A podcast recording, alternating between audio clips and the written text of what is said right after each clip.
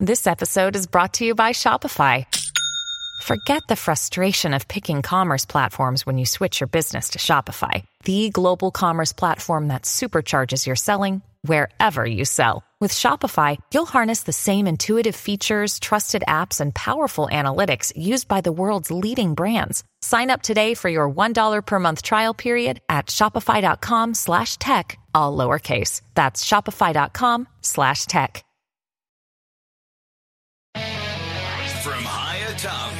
News headquarters in New York City, always seeking solutions, never sowing division.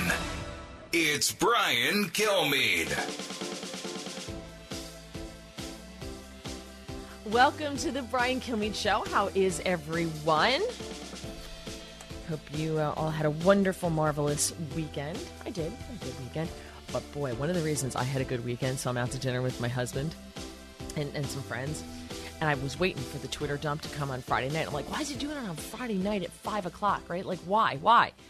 Uh, but so Friday night, five o'clock, we're out to dinner. And when it started to come across, I just looked at everyone. I'm like, I'm sorry, I'm now out.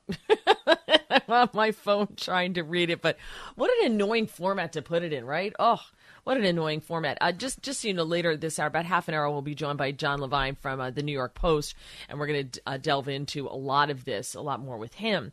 So um, I'm sure you've heard. If you have not heard, uh, Elon Musk gave um, a bunch of correspondence, internal emails, and correspondence to um, blogger Matt Taibbi. Now, um, he is he's a journalist.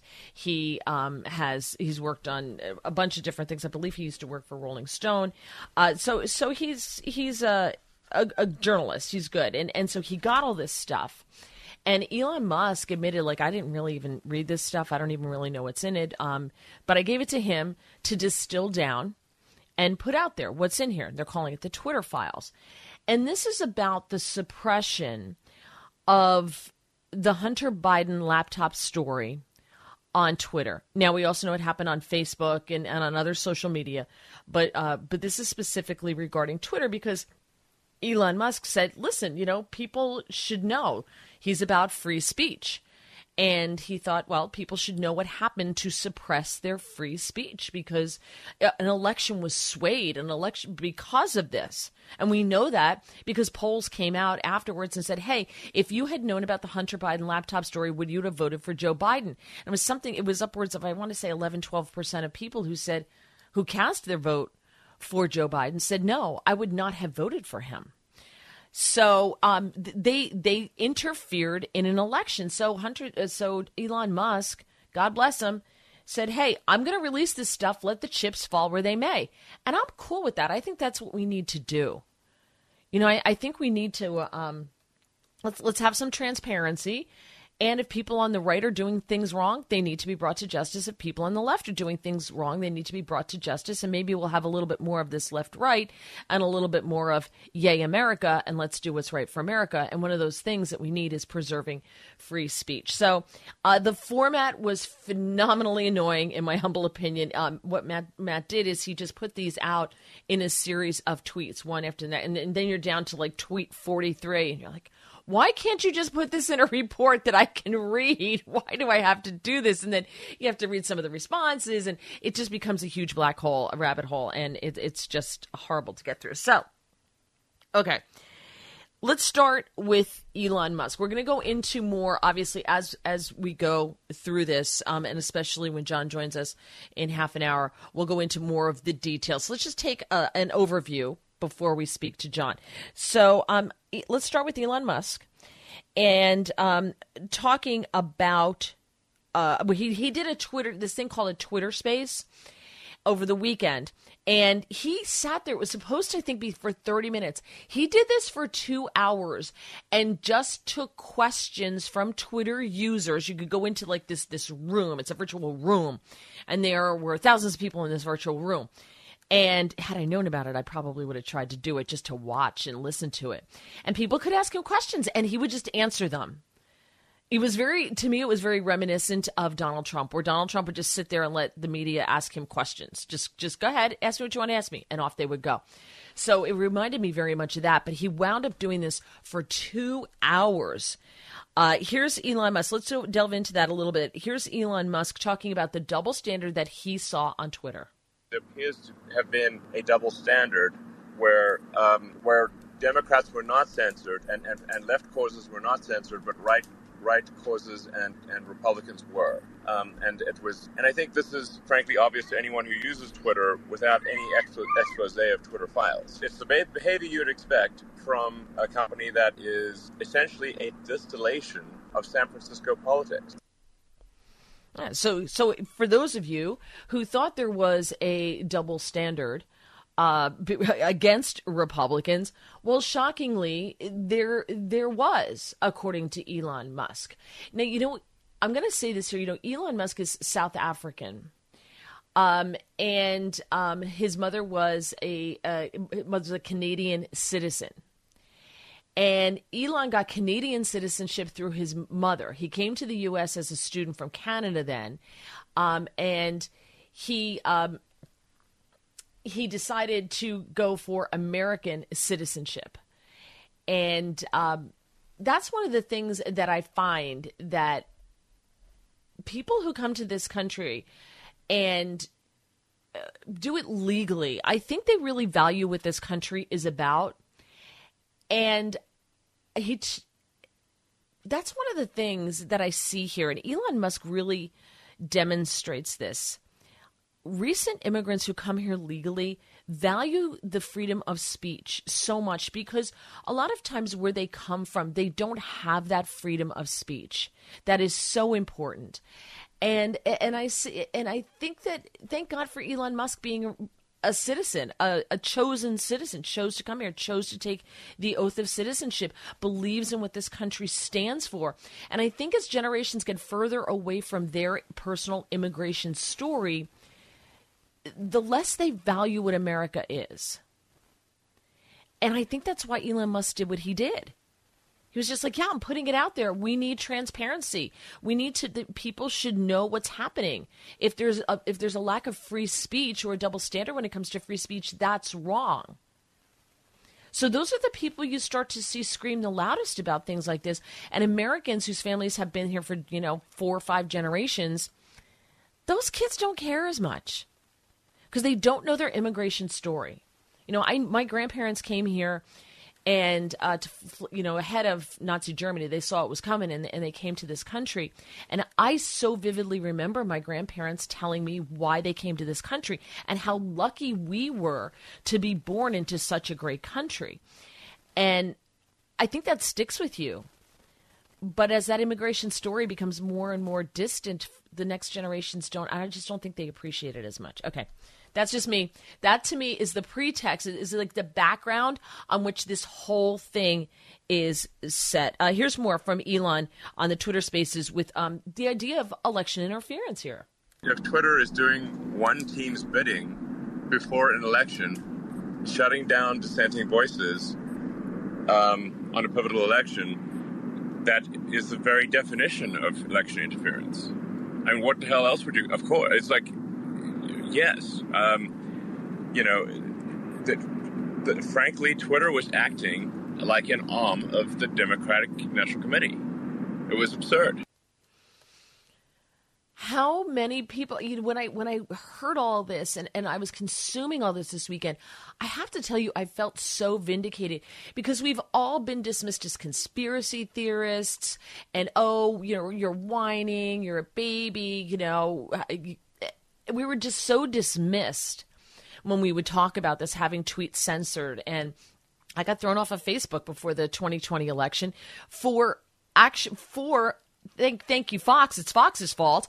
I posted a Fox News story about uh, voting. And and it was literally it was just a story about how to vote in my state. And I got booted off Facebook and they, and I tried to appeal it and they said no. So I was booted off until after the election. They were using anything they possibly could. And I guess when they saw a Fox News story, they said, oh, right wing. And they, they booted me off. I was off Facebook until after the election. It was like three days after the election and then I was allowed back on. So the censorship was real, but I felt like I was it was the absolute definition of gaslighting with people telling you that you're crazy, you know, no there's no bias, no none of that's happening. Well, Elon Musk is sitting here saying, yeah, there was and he went so far to say that the DNC is like Twitter was acting like an arm of the Democratic National Committee and that it was election interference. So I'm listen, watching people on Twitter on the left say, "Oh, there was nothing there. There was nothing there."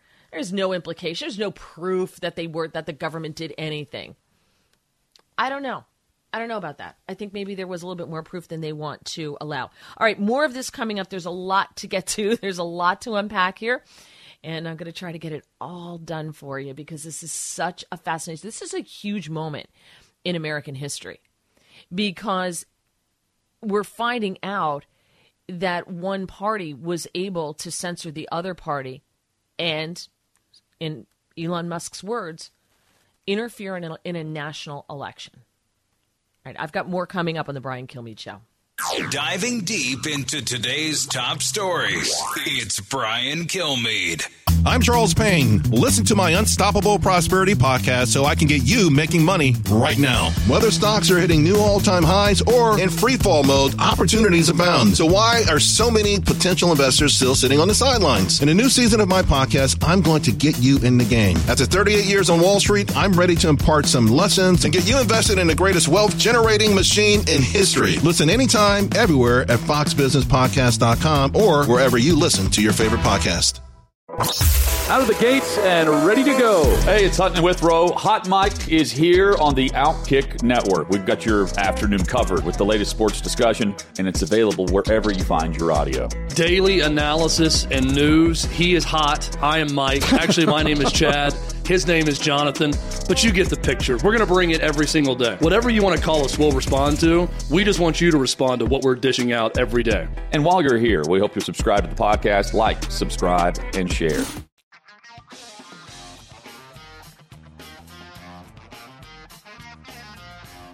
He's so busy, he'll make your head spin.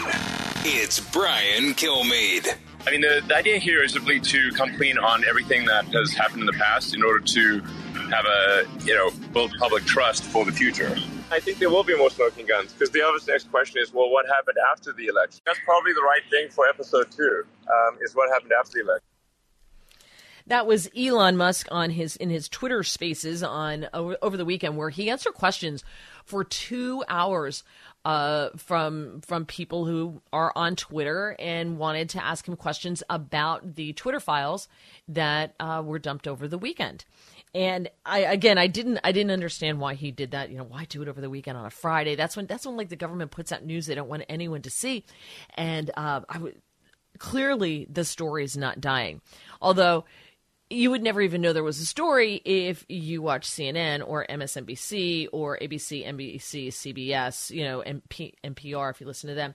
I will say there was one show on CNN I saw, I think it was Michael Smerconish yes, on CNN. And he was actually doing the story because I was watching CNN and MSNBC on Saturday to see if they would cover it. He covered it. And then at the end of the show, he was just like, wait, I'm getting all these tweets from people who are mad at me for talking about this. He's like, no, I, I'm going to talk. We need to talk about this. You know, we, we, this is, this is something that needs to be brought to light. And I, after that though, I did not see, and I might have missed it, but um, I, when I did turn on other channels to see what people were leading their newscasts with and what they were talking about. Uh, this was not the story. this was not the story at all. Uh, speaking of that, Elon Musk talked about that on the Twitter Spaces this weekend. I think uh, those people should be looking in the mirror and wondering why they were deceptive. Uh, why did they deceive the American public? And, and instead of trying to redirect blame to Matt Taibbi, they seem to be accepting some responsibility themselves for not being truthful to the American public. Okay, so that was in response to a, a question uh, about the media's response or lack thereof to this. And a lot of the media went after Matt Taibbi they went after him and to try to discredit him because that's what they do. You know, the rules for radicals with Alinsky, Saul Alinsky, was if you don't like the message, you discredit the messenger in order to discredit the message. But what came out was they all got they all did what they do what they usually do, and it was the same message from all of them as if it just got passed around on whatever you know whatsapp or whatever secret messaging service they all use and they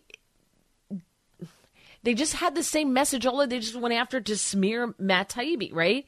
Uh, you know, and they they all went after the the one common thing, and it was like, you you you trashed your career in order to go work for the richest man in the world because you know if if he's the richest man in the world, he must be terrible. He must be a horrible person, you know, because these people are doing God's work, so they work for free. You know, making money is evil to the left until you make money and then it's totally cool. Because it's cool for you it's just wrong for everybody else. So they're going after him for working for the richest man in the world. Like that's something he should be ashamed of doing. He's shining a spotlight on something that we need to know. Incredible corruption. Collusion between the government and and media outlets whether they're social media or otherwise. Look, we know the FBI leaks to the New York Times and the Washington Post whenever they want something out there. They did that with the Russian collusion in order to get the story into the newspaper.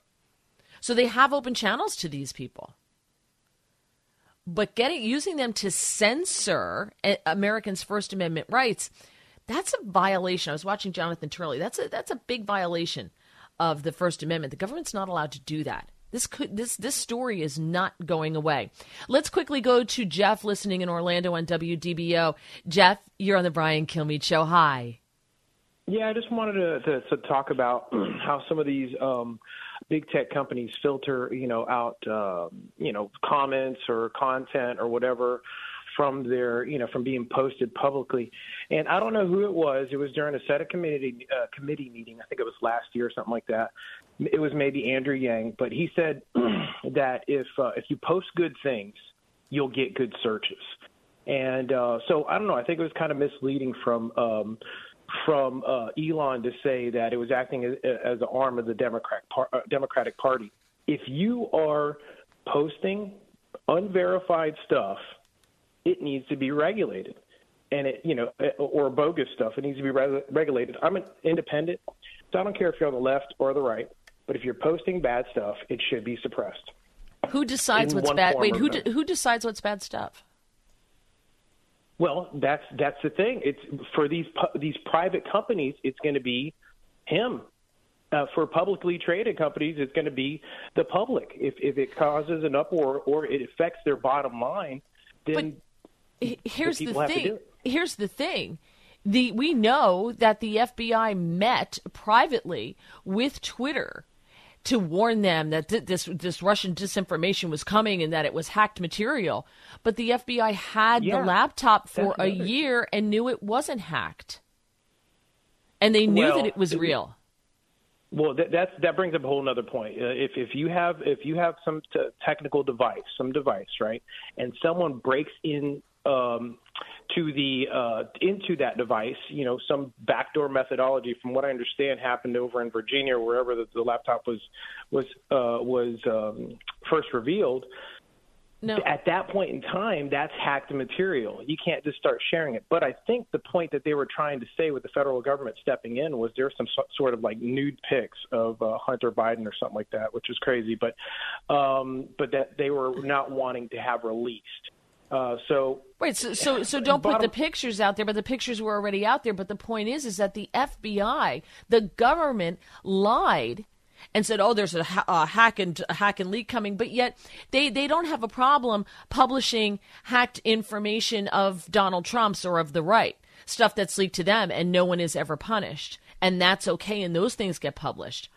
So I don't like the idea of censoring anything. I don't care if something's false, put it out there. I don't care. I think you have to leave it up to people to decide what they want to believe and what they don't want to believe. And I don't want a ministry of disinformation that's going to sit here and decide what we can consume. That's not what free speech is about. You're allowed to listen to an idiot go off. You're allowed to listen to like a Jim Jones or or whomever, whatever. You know, go off on something if that's your choice. All right, we've got more with John Levine coming up from the New York Post. We're going to delve into this a lot more, and I think that's a great question to ask him about, you know, leaked material and hacked material and why That's taboo. That's next.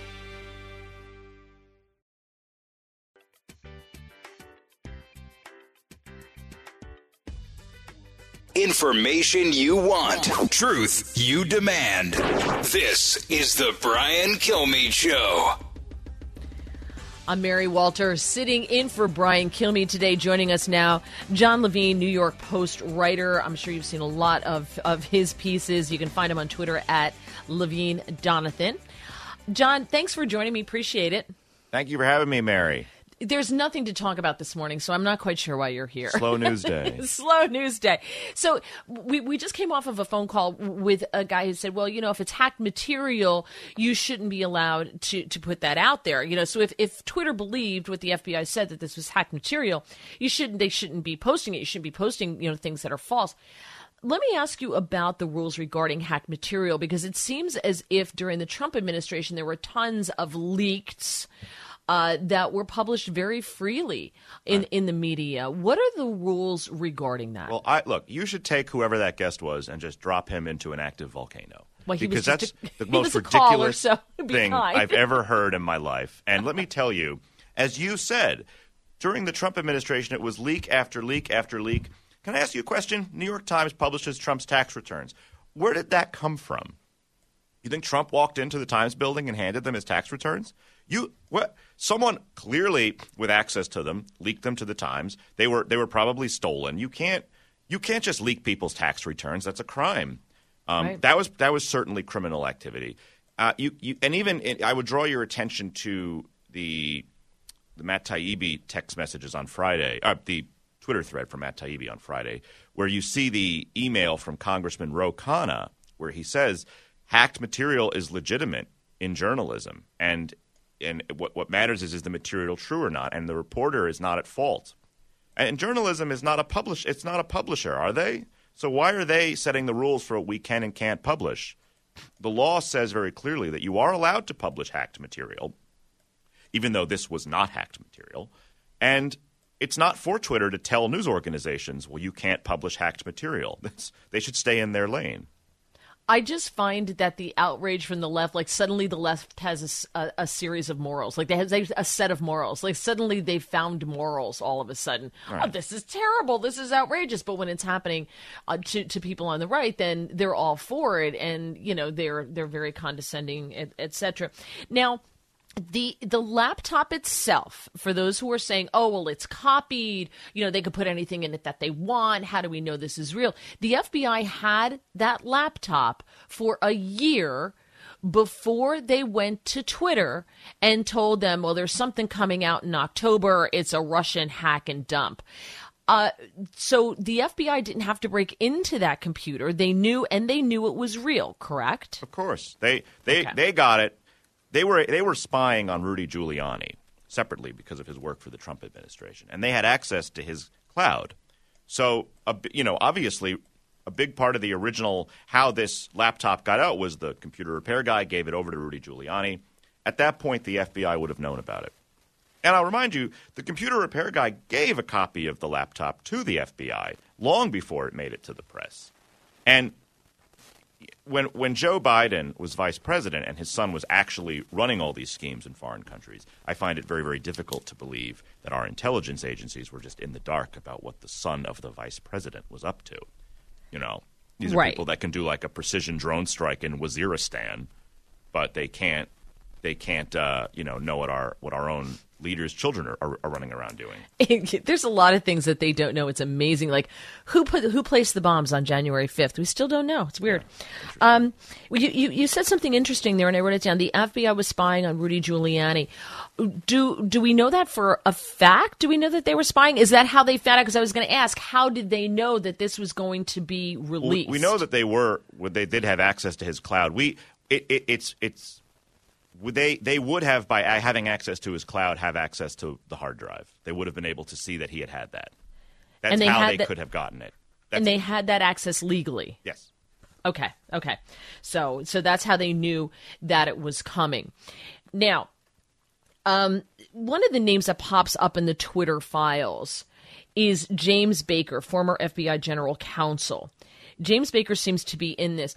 Um, it's amazing to me that James Baker was never punished or held accountable at all for his role in the Russian hoax. And Twitter was very anxious to bring him on board. You would think that with the Russia hoax and everything else that this guy was involved in, that he probably people probably would have stayed away from him, but not Twitter. So why would Twitter be so anxious to have him or so eager to have him on board?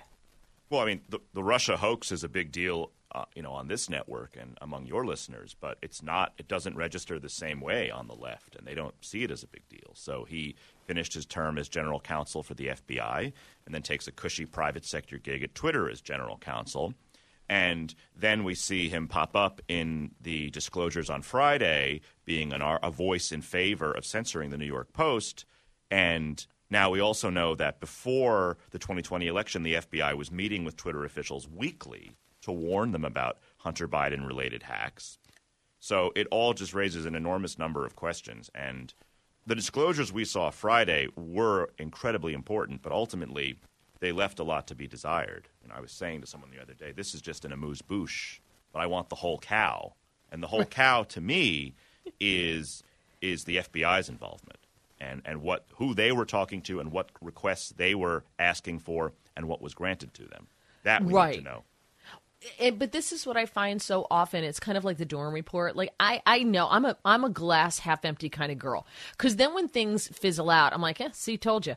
But if it's a if if things work out, I'm pleasantly surprised. And I think people have so much faith that there's there's this hope that springs eternal that these people who are wrongdoers, who are in the government, who are subverting our rights, are going to be punished. And people like James Baker just seems to just keep going on and on and on, and he manages to cover his tracks every step of the way would when you say to find out, you know, the FBI's role, would would I guess conversations between James Baker and whomever he was speaking to, maybe in the government, would be that cow that you talk about, a yeah. golden cow that you talk about, in order to find out, to really break this open, who was involved. We need names. It's just an amorphous FBI yeah. at this point. Oh, that's part of it, too. But I think, I don't know that it was James Baker. I think there was a man at Twitter named Yoel Roth. He was the head of site integrity. Yes. Um, he made a lot of headlines about 18 months ago when the Post broke a story about him having all these tweets talking about how much he hates Trump and Trump voters, how much disdain he has for them. He was having meetings with the FBI, not former FBI, not James Baker, actual current FBI. And in these meetings, they were telling him, look, there's going to be uh, a hack. It's going to be a foreign government. It's going to involve Hunter Biden. And then the second the the Hunter Biden story drops, all of a sudden it's suspended for hacked material. So it's all just a little too convenient. And they use the same justification that the FBI was sort of spoon feeding them. I want to know the emails between Yoel Roth and his FBI handlers back and forth. And I want to know, like, even the emails that was that was released on Friday, where you saw Team Biden flags the following tweets, like this one, this one, this one, this one, this one, and they say, okay, this has been handled. That was ten days after Hunter Biden was published. You know that we we need I need to wind the clocks back two weeks before that, or the day of publication, and and I want to see what was happening between the FBI and Twitter on that day. But if these are the emails that they didn't dump, they didn't, you know, didn't erase, didn't get rid of, you have to imagine that those are some of the things that disappeared when they knew Elon Musk was taking over. That's a very good question. Um, did did Twitter take efforts to to clean up their servers to wipe things away? I, I mean, you'll never get access to the FBI side of the emails, but you could see them from the Twitter side. I don't know. That's a good yeah. question. All right. Oh, look at that! I got a good question from a from a renowned reporter. Thank you. Uh, coming up, I, w- I want to find out from you the takeaways, like your high points. What did you take away from this dump? Because a lot of people are saying that it was, as you said, there was there was a lot of smoke, but there really wasn't anything there to tie anyone in the government or the Biden campaign into this. So I want to find out from you what you did uh, think was uh, big that came out in the Twitter files. Well, all right, so we've got more with John Levine coming up here on the Brian Kilmeade Show. The Brian Kilmeade Show, sponsored by Crunch Fitness. Interested in owning your own business in a growing $30 billion industry? Check out Crunch Fitness at crunch.com. More of The Brian Kilmeade Show coming up.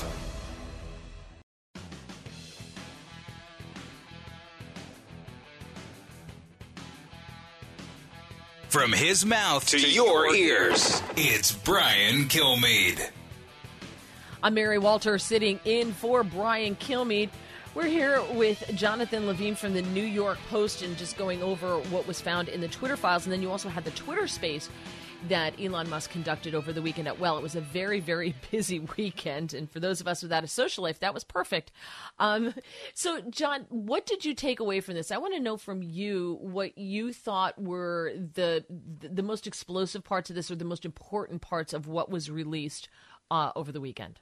I mean, I view a lot of this as just these are, these are primary source documents where before this, you and I might sit here and be like, yeah, those those lefties at Twitter, they they did this thing, they they you know the, the bias, but we would we would be speculating, very justified speculation based on say the campaign donations of employees or things like that. But now we actually sort of see the emails. We actually see we have names of who was involved. So we know that people like Jim Baker was directly involved in in the censorship where previously you and I just would have had to speculate and talk about, oh, that's coincidental that he happens to be the general counsel there. Um, we know, know that Twitter's head of trust and safety, Vijaya Gadde, was the prime mover in the censorship. She's probably going to face questions from Congress next year from people I've spoken to.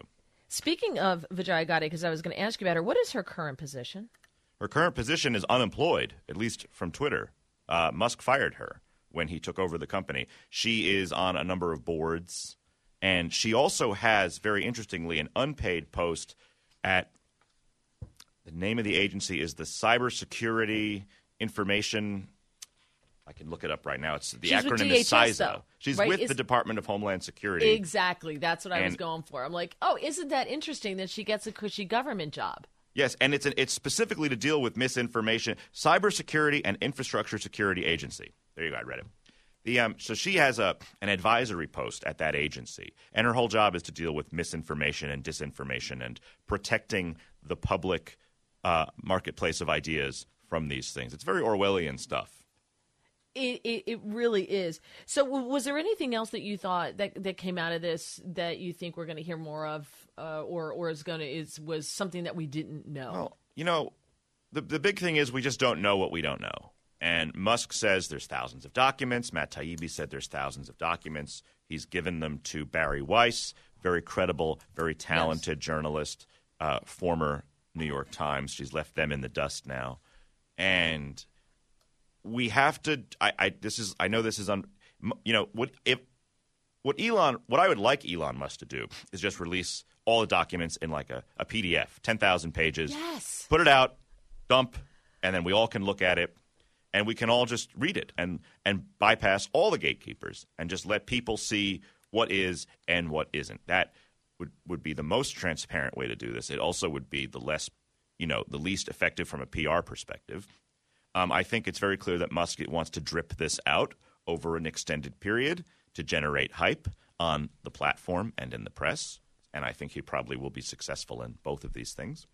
Um, but ultimately, when it's all said and done, I think we will be left with a much fuller picture of what happened and why Twitter decided to shut down the most important story of the 2020 election and keep the American people from seeing it and possibly sway the entire contest. Well that that's the thing here is is the election interference. And you know Elon Musk said uh, at the Twitter space that you know it, it, this is the very definition of election interference. And you know Donald Trump of course went ballistic which I can't blame the man I, but he he goes he like he's not that guy who takes a beat to think about it. You know, like they always tell you if you're angry, you write the letter or you write the email and then you let it sit for a day and then you go back and read it when you're a little bit less angry. Yeah. Uh, no. Trump does not do that. Trump definitely is not someone to sit and think. I agree. so he he you know the emotions i think sometimes get the best of him but i understand where he's coming from this man was robbed i mean he he was he, I, I we we know that without the the censoring of the Hunter Biden laptop that people said that they would not have voted for Joe Biden had they known this. Right. We don't. You know, so so Trump was robbed. So I get it. I understand it. But here's the thing that I think is so maddening. I just don't think anyone will be brought to justice with this. The Republicans say they're going to they're going to interview everyone at Twitter who had anything to do with this. You know, uh, Vijaya Gadde is one who's who's going to be sitting in front of them. I just think that the deep state slow walks like they usually right. do. They don't get papers, and they're going to do everything they can to obstruct any kind of investigation, and nothing changes. You know, what kills me was in the Friday night disclosures, the original Twitter thread from Matt Taibbi. There's all these emails saying, "You can't block the post." Oh my God, this is there. You the, the the feds, the federal government. This is the last straw. Congress is going to do something. You've crossed the Rubicon. This is this is beyond the pale. And then nothing happened for two years. Uh, absolutely nothing happened in from the federal level after the Hunter Biden laptop imbroglio at Twitter. I recall maybe Jack Dorsey and a couple of executives coming in you know, to Congress and Ted Cruz was yelling at them. But other than that, I don't see any action that was ever taken by Congress. Now, obviously, Republicans will control the House. So we're going to have new investigations, and Kevin McCarthy says he's going to open it up to Google and Facebook as well. Fine, sure. Haul in the executives, make them testify. But at the end of the day, I also want to see what actionable steps can be taken, not just creating moments for YouTube. Right. And that that's what I think that's what just makes one of the reasons I am such a pessimist is because I've looked at past performance, you know, and I'm like, oh, I know how this is going to go. One of the things Elon Musk said in the Twitter space was that there are more smoking guns to come and you had said he's going to drip this stuff out. Do you have any idea of what he's talking about, what he has, what he's going to release? Is it more about Hunter Biden or do you think there are other issues that we don't know about at Twitter? I think there probably are other issues we don't know about at Twitter. It, it, goes into the we don't know what we don't know space. But the biggest issue that we are currently talking about that we do know about is what was the FBI's involvement with Twitter in the weeks and months leading up to the New York Post's publication of the Hunter Biden laptop. You know, Ro Khanna is the one one shining light in this yes. whole thing. As a Democrat, came out and said, "Wait a minute, this is wrong. You're censoring free speech here." We shouldn't be doing this. And i have to give him credit you know uh, credit where credit is due. And and he did that but he didn't do any more. He just said i don't think this is a good idea but he didn't rat them out either right right i mean he the emails make him look you know fantastic he's he, he has this very jimmy stewart type quality of like you know miss Gadde, you know this is you're against the spirit of Times v. Sullivan, the Supreme Court decision that you know guaranteed the rights of the press. He really made a very eloquent defense of the Post's decision to publish this story and and its right to exist and be, be read by the American people. And Gadde kind of just blows him off, and she's like, you know, we have a very clear policy, Congressman. Thank you for the email. Um, but you're right. He did nothing. I don't know that he was in a position to do much. You know, he he's not the most yeah. senior member of Congress, and true, but he probably could have been he, a little bit more he, vocal. He, he, could have been vocal. He could have spoken yeah. out in a way that he certainly did not. Yeah, Jonathan Levine from the New York Post. Thank you so much for joining me. Uh, you can follow him on Twitter, Levine Jonathan. So just flip the names and follow him on Twitter. Have a great day. Thank you for joining me. I'm Mary Walter, in for Brian Kilmeade. Fox News radio studios in Midtown Manhattan, it's the fastest growing radio talk show. Brian Kilmeade.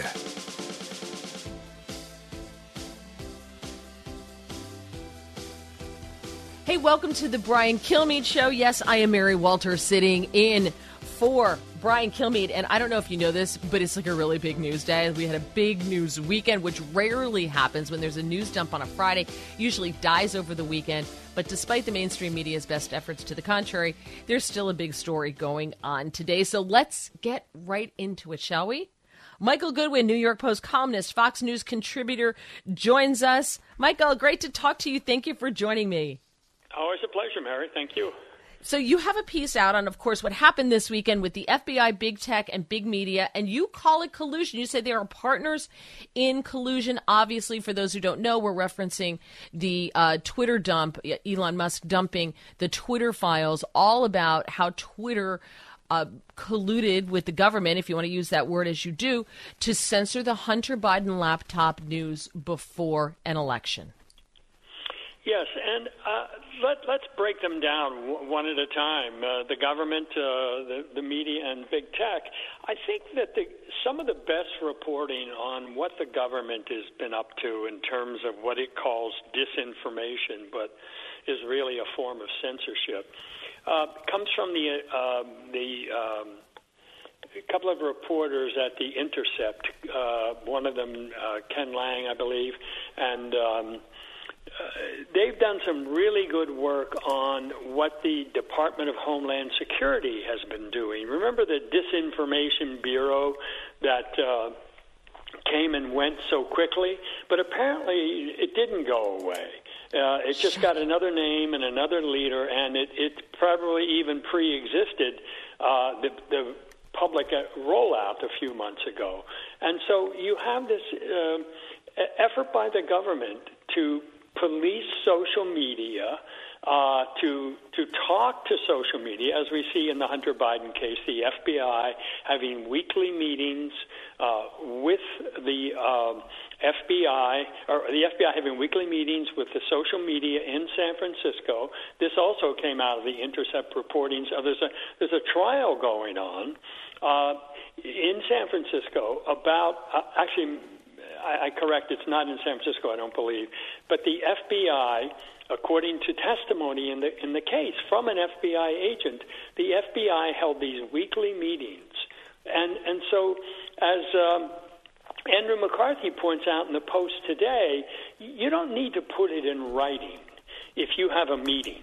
And, you know, with a former FBI general counsel, James Baker, working at Twitter in effectively the same position, you don't need to put it in writing. All you need to do is for the FBI agents to call Baker and say, "Hey, hey Jim, uh, how's life in the free market? Uh, anyway, here's here's some things you should watch out for."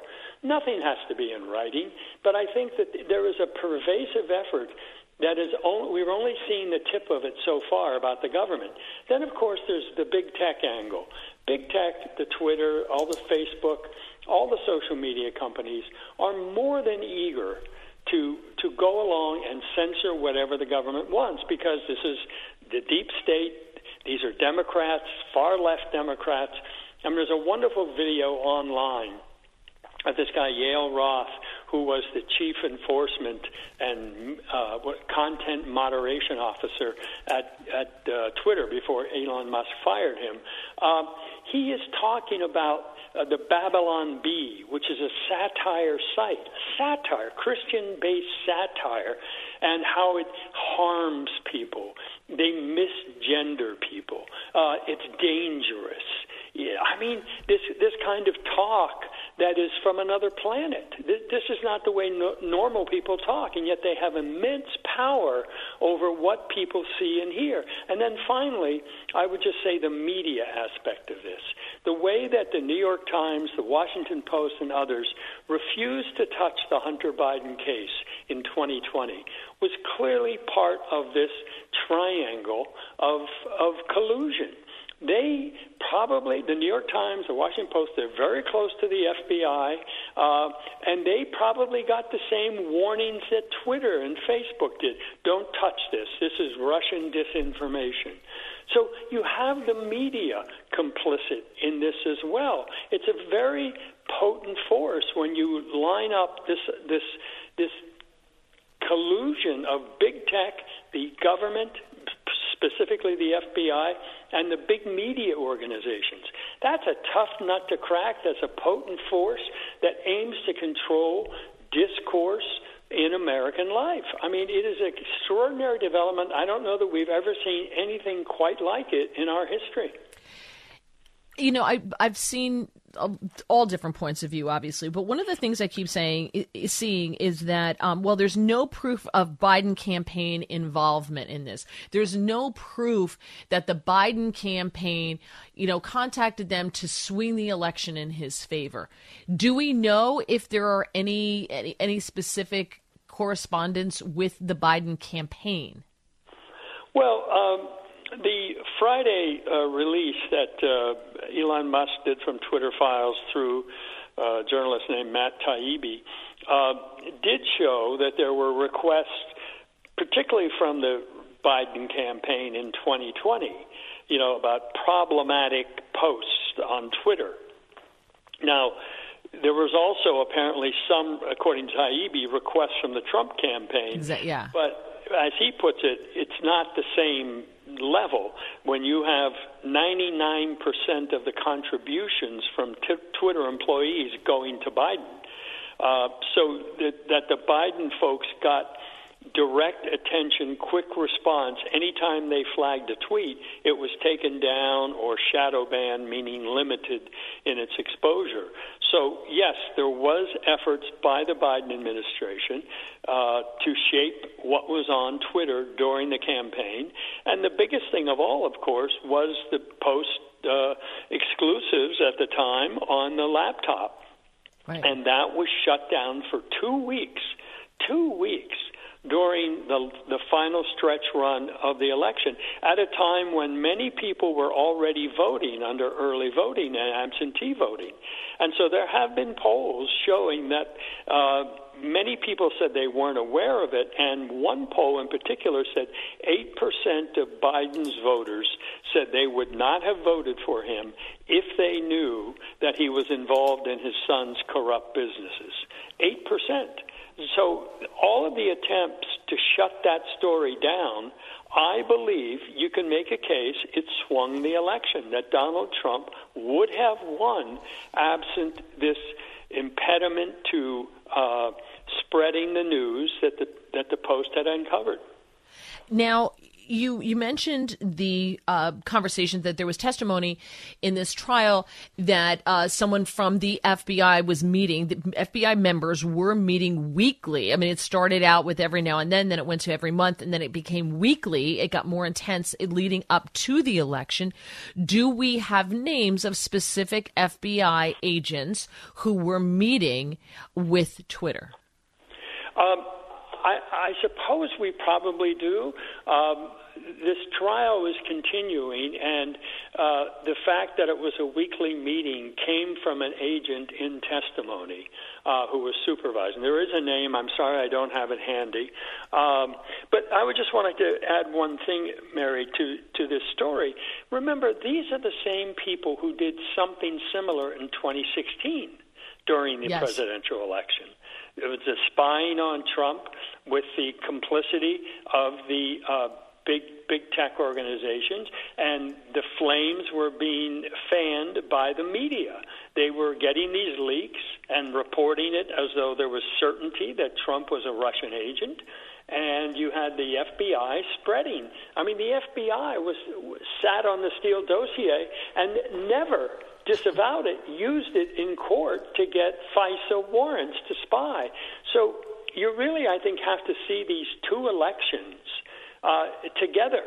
That the same three elements have been working together to shape American voters' knowledge.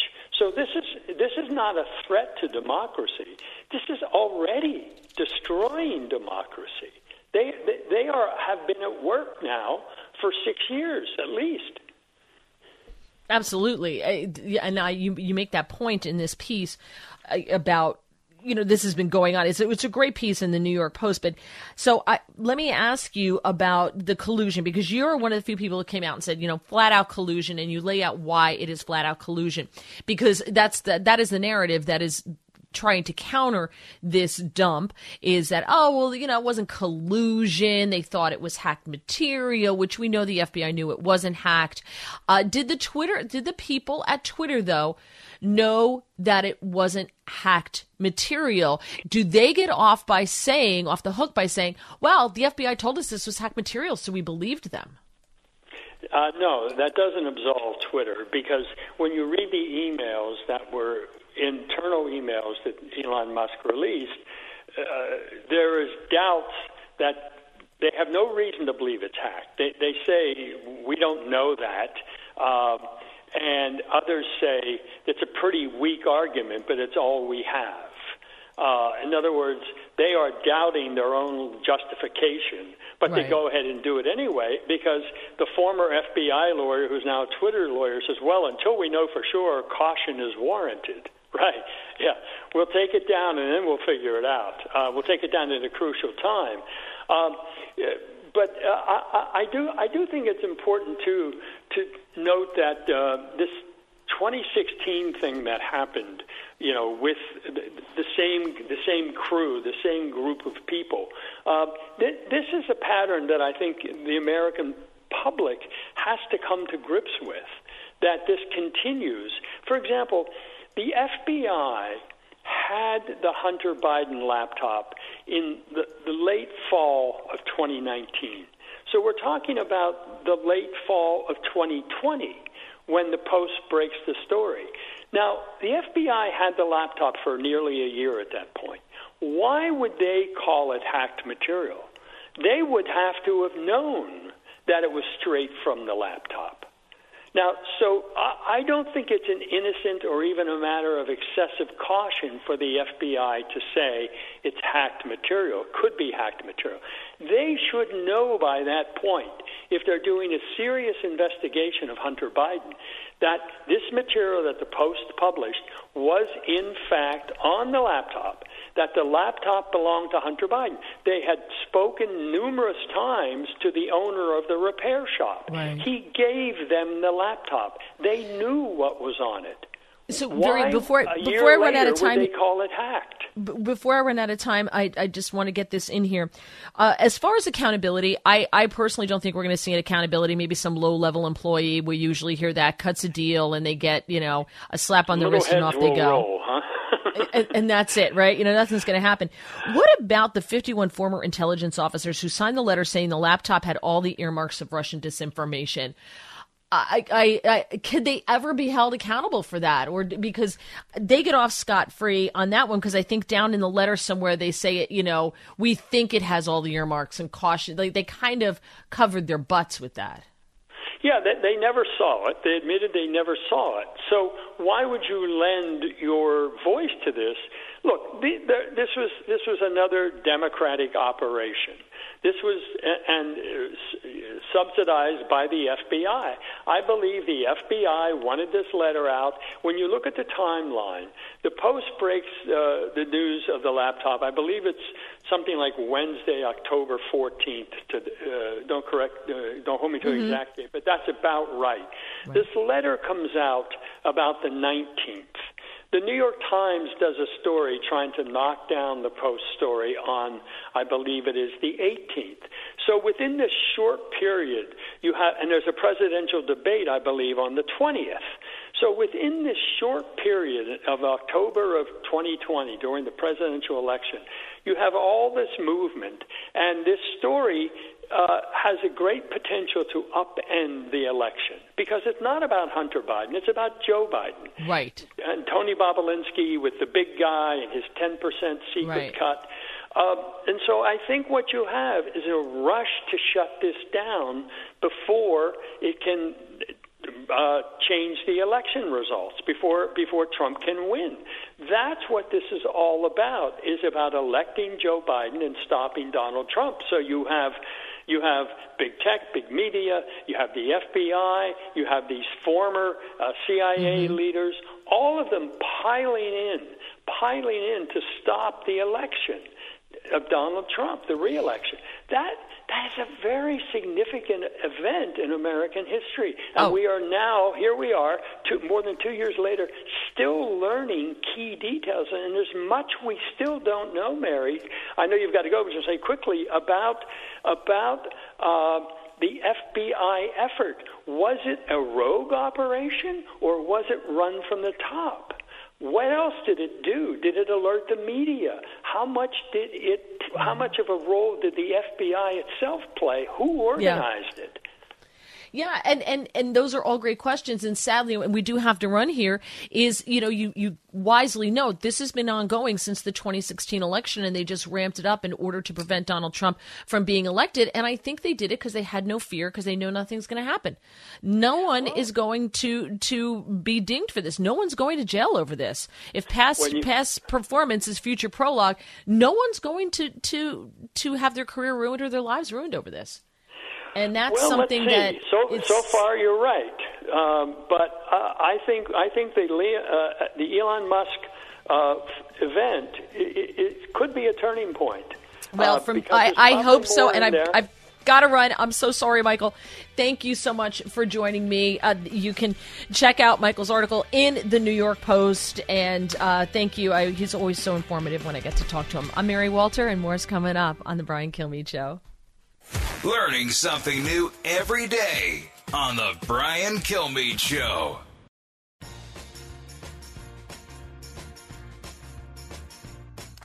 A talk show that's real. This is The Brian Kilmeade Show. There is a long running theme through Republican politics right now that big tech has censored conservatives. Uh, the term shadow banning, uh, all these things that people talk about how uh, free speech from just conservatives has has been muzzled, and I think they're going to use this whether or not it actually shows anything of that. What I think what it does show is that had a much had a close relationship with Democrats, much closer relationship than with Republicans, and that is enough. That is enough to have Republicans say, "Aha." I, I, this is exactly what we have been talking about. Um, we we have been cast aside. People are, are, are censoring our speech. So that was MSNBC analyst Brendan Buck uh, on with uh, MSNBC anchor Lindsey Reiser on Saturday, uh, talking about this uh, the the dump, the Twitter dump. And I did say earlier that uh, that nobody was talking about it, but I did see one show on CNN that talked about it. So obviously MSNBC spoke about it as well. I didn't see it, but notice what the angle was. Oh, this is just Republicans now can say, "Oh, look, we were right, you were wrong," and just poo poo it. And you can see that they're they're stepping away from this because I think, I don't know, uh, I don't know if they actually realize that they are just as complicit as Elon Musk pointed out, that they're just as complicit as everybody else when it comes to this as the censoring. All right, there's a lot more of this, and I'm going to take your calls coming up 866 408 7669 on The Brian Kilmeade Show.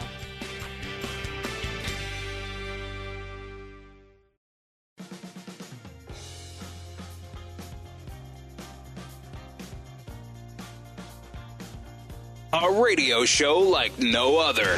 It's Brian Kilmeade.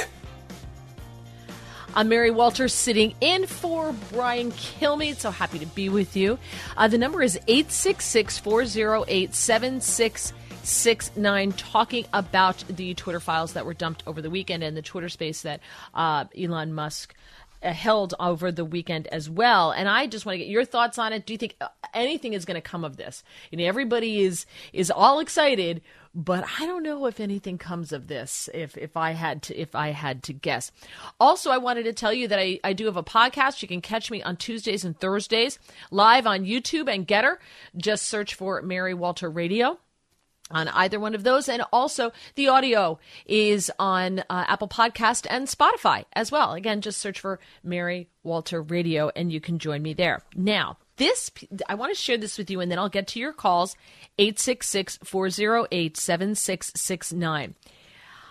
On Face the Nation, Eric Holder was on.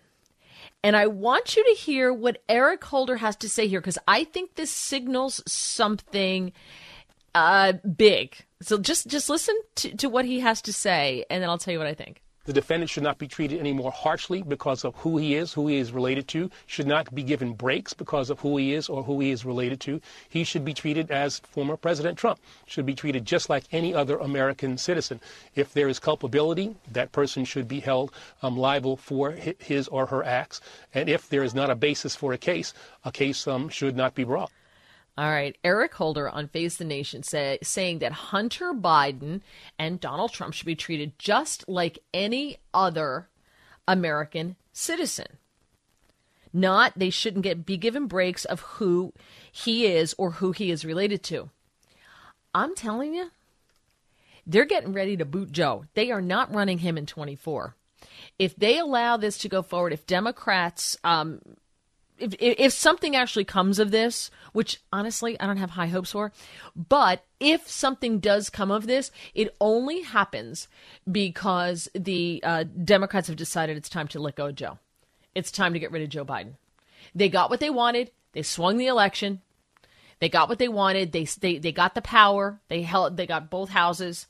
So they're fine. That they it doesn't matter. And and he's the sacrificial lamb, and they will dump him in a heartbeat. Same thing they're going to do to Fetterman. So when I heard when I heard that, I was like, wait, Eric Holder not taking a stand, not being a partisan. Wait, what? what when did this happen? So I, I think if you if you watch, this is the beginning of you know we're not backing Joe in 24. I don't know who they're going to back. My hunch is Pete Buttigieg, but they are not backing Joe. You can disagree with me. 866 408 7669. And I'm curious to find out if you're as pessimistic as I am, because I'm so pessimistic that anything is going to come of this. This is, to me, is going to be like the Durham report. It's going to go on forever. The FBI is going to stall. They're not going to produce papers to a Republican Congress. They're going to try to hold off and stretch this out for two years till they get to the next election.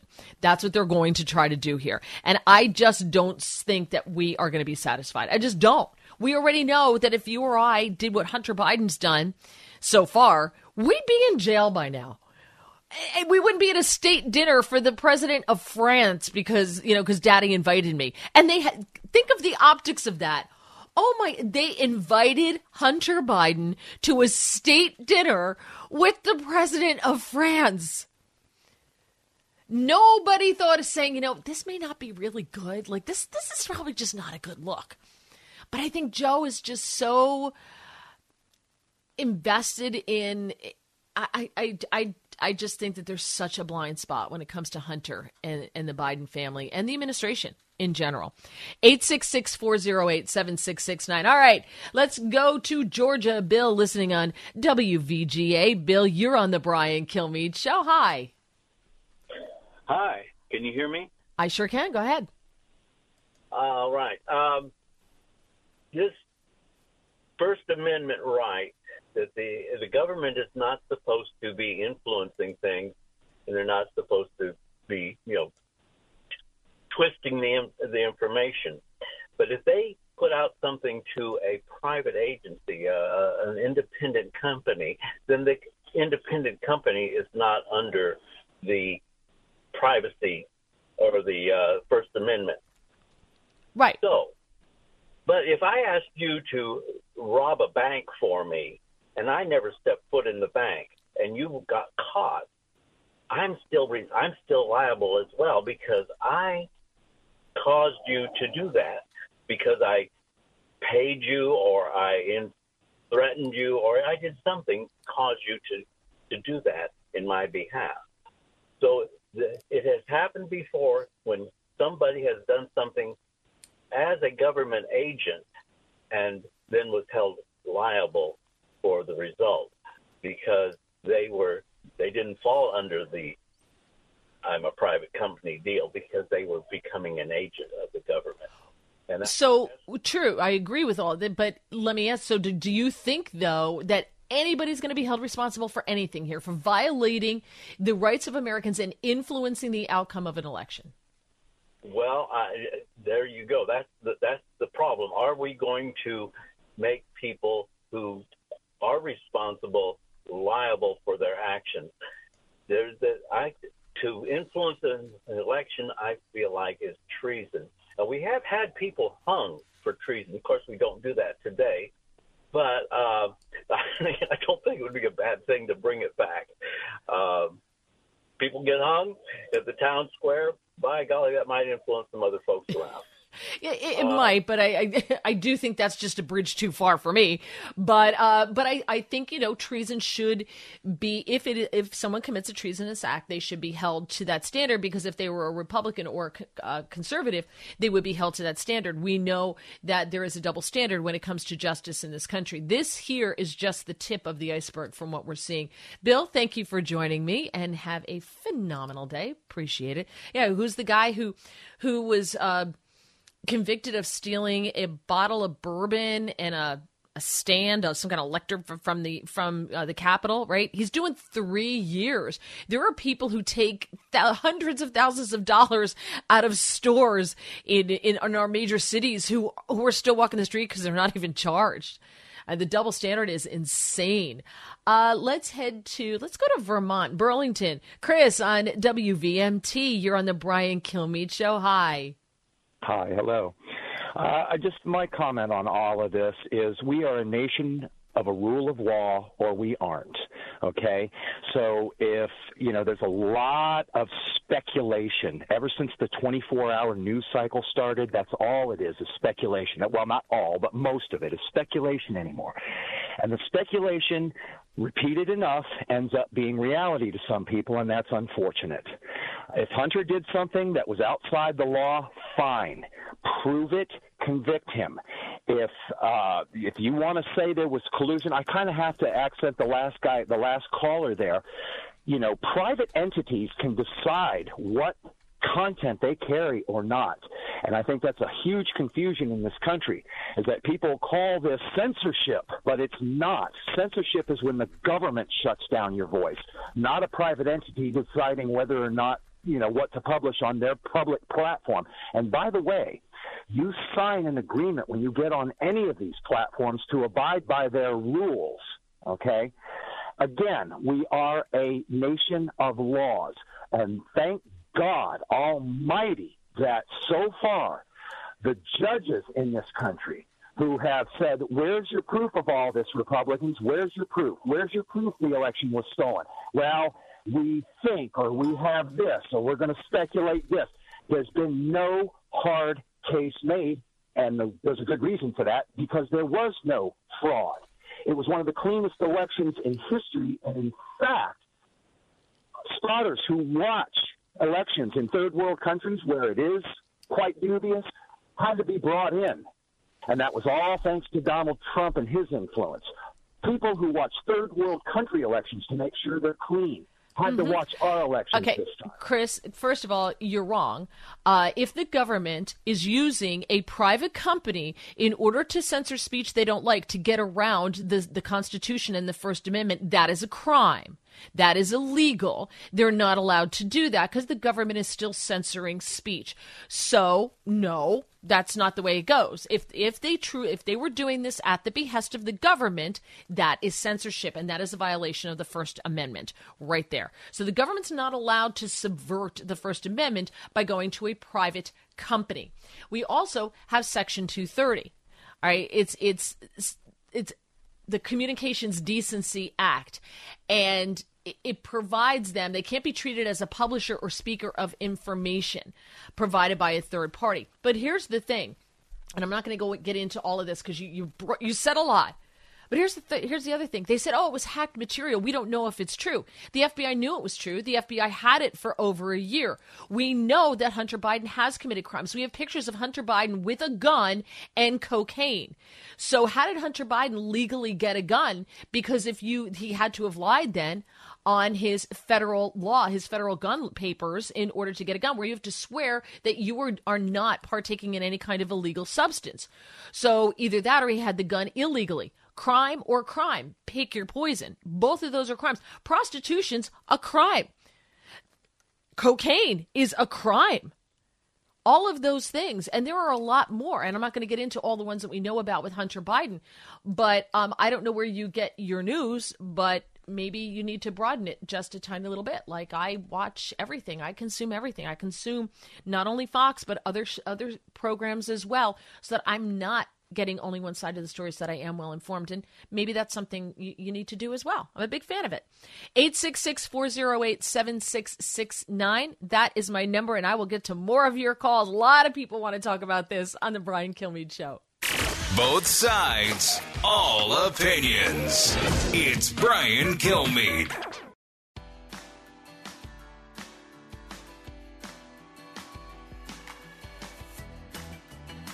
The more you listen, the more you'll know. It's Brian Kilmeade. All right, the big Twitter file dump, the Twitter space this weekend. Here's Miranda Devine. She was on with Tucker, uh, Miranda Devine with the New York Post. She was disappointed with it. I think we've seen uh, quite a bit that's useful. It's not really the smoking gun we'd hope for. I feel that Elon Musk has held back some material. In particular, there's a tweet in which um, Matt Taibbi says, well, he hasn't seen any evidence that law enforcement specifically warned off Twitter from our story. But um, that's just not correct. I've seen a, a sworn affidavit from Yoel Roth, the former head of Twitter's trust and safety. He was meeting every week before the election with uh, FBI and other intelligence officials. They warned specifically of what they called a hack and leak operation, a dump of Russian disinformation. Within hours of our story going live on October 14, 2020, three weeks before the election, it was censored. Yeah. So, and I think I think people want more, but Elon Musk says there is more coming, and he even said they may have influenced elections around the world, Brazil being one of them that's a big deal. All right, let, let's talk about this, shall we? In Fort Lauderdale, Joe, you're on the Brian Kilmeade show. Hi. Hi, good morning. Yeah, I was just calling comment on that little audio bit uh, from Eric Holder. You know, when I was listening to it, the thing that stood out to me is what I heard was, you know, political jujitsu, where he's evening the playing field and trying to lump Trump in with with Hunter Biden, sort of like they're almost oh. the same, like to sound the same playing field because they're getting ready to charge Trump. Is you know posturing is what I heard. Interesting. I did not catch that. Oh, see, this is why I love I love getting calls from from listeners because you guys are so smart. I, I, I, didn't hear that. I took it the other way. I didn't, even see it. I, although I have to tell you, maybe I'm numb to it by now because I'm sure you. We just keep hearing it over and over and over again. Trump's going to jail. Trump's going to jail. We got him this time. We got. It's been eight years that we've got him. We've got him. We've got him. That maybe I just don't give credence to it anymore. Yeah. maybe what's happening. Very interesting, Joe. Thank you so much for that. Have a great day. That was very, very astute observation. Let's head to Houston. Greg's listening on KSEV. Greg, you're on the Brian Kilmeade Show. Hi. Hi, Mary. Hey, a couple things. First of all, uh, listening to Chris, I think Chris had some good points. Uh, second of all, um, people get due process in this country, as Republicans seem to have conveniently forgot. And because Trump uses the judicial system to slow walk the the proceedings doesn't mean he's not guilty. So let's give Hunter Biden due process, guilty, uh, innocent until proven guilty, but you're trying him. So uh, in the public media. Um, well, actually, I'm trying. I'm trying Twitter right now. It, it just happens to be, and it, real honestly, to me, I don't care about Hunter Biden. I care about the big guy and the 10 percent for the big guy. That's what I care about. I want to know how compromised our president is. How beholding is our president to China right now? How beholding is our president to Russia? How beholding is our president to Ukraine? Because if if what we, what is in those emails is correct, and the FBI knows whether it is or it isn't, but yet they sat on it and they did their best to get rid of it. We don't, we don't we don't have those answers and we should have those answers. So I'm with you 100%. Let's have some due process. Let's not have the FBI obstructing uh, the uh, the laptop and the information in it. Let's let's let's find out how compromised or if our president is compromised. But that's not going to happen because you want to talk slow walk the FBI is going to slow walk anything that the Republicans try to get their hands on, and they're going to prevent the Republicans from getting their hands on it. Look what Joe Biden did when he came into office with SARS, suspicious activity reports for bank accounts. The Biden family has over a hundred. There's something like 150, and it, uh somewhere in that area. SARS, suspicious activity reports on bank accounts connected to the Biden family. Nothing happened. Now, Congress normally can see those suspicious activity reports. When Joe Biden came into office, he changed that. They can't. Why? So let's get some answers. I agree with you 100%. Let's get some answers. 866 408 7669 in St. Louis. Claire on FM News Talk 97.1. Claire, you're on the on the uh, Brian Kilmeade show. Hi. Hi. Uh, my point is, you've had a couple callers say, "Oh, it's not, you know, censorship from the government; it's from a private company." And my point is, I'm pretty sure they're receiving taxpayer dollars so that we can't sue them. So you can't really say Twitter is not sort of in bed with the government, anyways. And then if this whole media cartel bill gets passed, that's going to get even worse. These big tech companies are an arm of the government. They're becoming an arm of the government. And I would like to know how much of the COVID info was censored. Mm-hmm. Oh yeah, that too. That that's another thing. COVID, you know, and that's kind of being pushed to the back burner. Dr. Fauci right now is like, "Woohoo, go after Hunter," because he doesn't want he doesn't want to be questioned. But you're right. How much of that there was so much that was censored uh, about COVID that we weren't allowed to know. And this idea of, oh well, you know, it's okay. They're they're not an arm of the government, but uh, they're not government, so the government's not censoring. But again, as I said before, if the government is subverting, is getting around, circumventing the First Amendment and the Constitution by getting a private company to do their dirty work for them, that's still illegal. They're not allowed to do that. Um, I'm not a lawyer, but I do wa- I do watch Fox, and I heard that from several lawyers on Fox this weekend that that is a violation of the Constitution. So we need to be paying attention to that as well. Oh, great calls, great comments. I'm Mary Walter. You're listening to the Brian Kilmeade Show.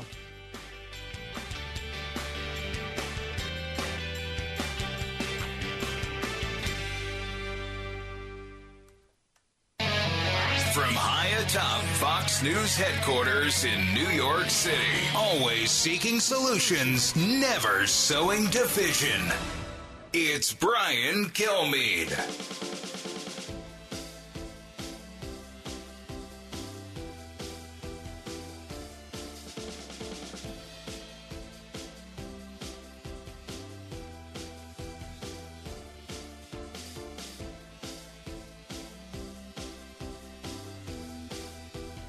I'm Mary Walter in for Brian Kilmeade. How do I follow that? it's great to be with you. Welcome to the show. Um, let's let's. There's a lot going on this weekend. You know that the whole Twitter thing. Let's take a little bit of a break from that because the other thing that's going on is um, the flu is back, but apparently COVID is is up up again too because it's getting colder out, so people are getting more respiratory viruses. We're inside more. I get it, but um as you look at places like LA starting to go back to mask mandates, we're starting to learn more about what the last shutdown did. Especially with our kids and our teenagers. Tom Kersting is a family therapist. He's the author of Disconnected, but he has a new book out called Raising Healthy Teenagers. It comes out this February. You can find him on Twitter at Tom Kersting, K E R S T I N G. Tom, thank you for joining me. Thank you, Mary. Pleasure to be on. Now, there a, a new study has come out from Stanford because now what we did was lock down first, and then we'll figure out how bad it's going to be later. Which I'm pretty sure that's not the order in which things are supposed to be done. But we're finding out now, and this is the latest study, that these lockdowns harmed our children in ways that I thought we never, probably ever thought possible. What did this Stanford study find? Yeah, so you know, I actually posted that. Uh, I guess it was like towards the end of last week. I saw that. I mean, I already know. We all know that the you know the mental health epidemic has skyrocketed. You know, since COVID shutdowns. It was happening since 2012 when smartphones when smartphones first came out. But this new study now shows, um, you know, they did some brain images, and it shows that you know kids that uh, went under these brain scans uh, after lockdowns, it shows that their brains actually aged almost like a you know naturally as we as we age chronolog- chronologically our brain changes and it ages um, you know so that's indicative of some form of trauma adversity and so forth and we know that the lockdowns and covid and all that stuff you know absolutely created that well, okay, so their brains aged, but does that make them more mature? Maybe I feel I'm embarrassed to ask this question. Is this a dumb question to ask? Does it make them more mature at an earlier age then? Well, I think you know when I was looking through the study, I actually read the study. You know what brain age means when they do these you know these image scans is almost like if you think of an older person how your muscles age. That's not really a good thing. Okay, so it's kind of like you know uh, images that are given to people in their 70s and 80s. Certain things happen in the brain that you know are indicative of you know potential dementia. So we're looking at looking at it from that perspective, how it's having you know, a negative impact. You don't want that brain age, that kind of brain age. It's different than maturity. This is actually physical brain age. Okay, so what what so I can understand this because I read it. I didn't read the study, but uh, but I, I read the piece and Okay, so what their so their brains then instead of being the a 16 year old's brain, they may have like a 20 year old's brain or a 25 year old's brain, and then we don't will that go back? We don't know if that goes back, right? Like we don't know if their brains are going to recover from this, correct? Right, right. I did a little more research on it. So like the changes, there's an area, you know, in the uh, cer- cerebral cortex. So the scans showed a thinning in that part of the brains for these kids, you know, post COVID uh, versus kids that they did scans on before COVID.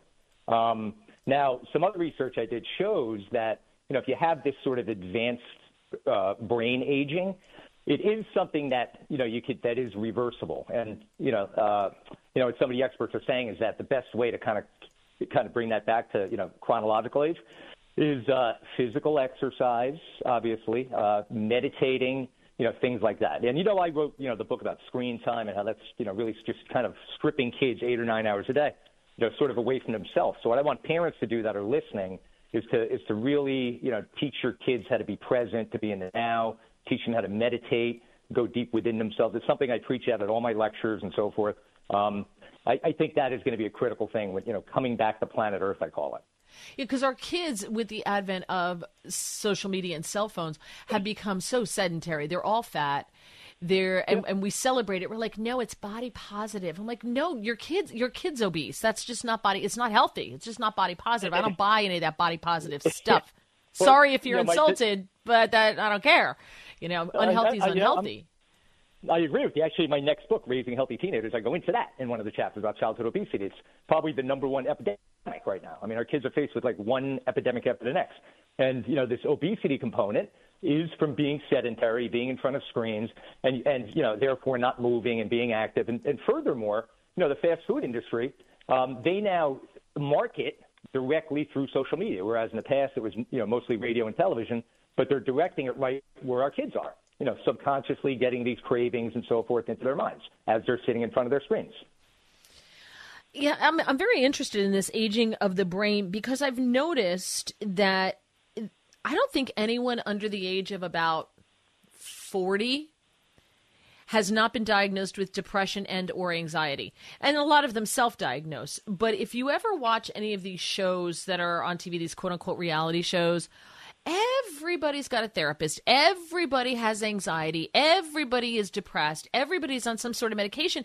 And what they call anxiety, as if it's a clinical disability, when we were growing up, it was just called having a bad day, and you got over it and you started again tomorrow. Yeah, you know, you hear the term my anxiety as a therapist. I hear that all the time. People come in like, yeah, well, my anxiety. And I'm like, well, your anxiety is normal. We all have some form of anxiety. It's part of being a human being. It doesn't mean that, you know, when you're at a point where, you, where anxiety is crippling and you can't function, you can't get up, you can't go to work, you can't go to school, yeah, then we have a problem. But normal, everyday things like, you know, a kid didn't do well on a test and it's triggering some stress, that's normal. And we have to kind of understand that. But to your point, Mary, it's like, you know, it's sort of become like this, almost like a, a glorified thing where everybody's now, you know, partaking in this. I have this and I have that. And you hear people saying, oh, he's so bipolar. Like that's not like an adjective. you know what I mean?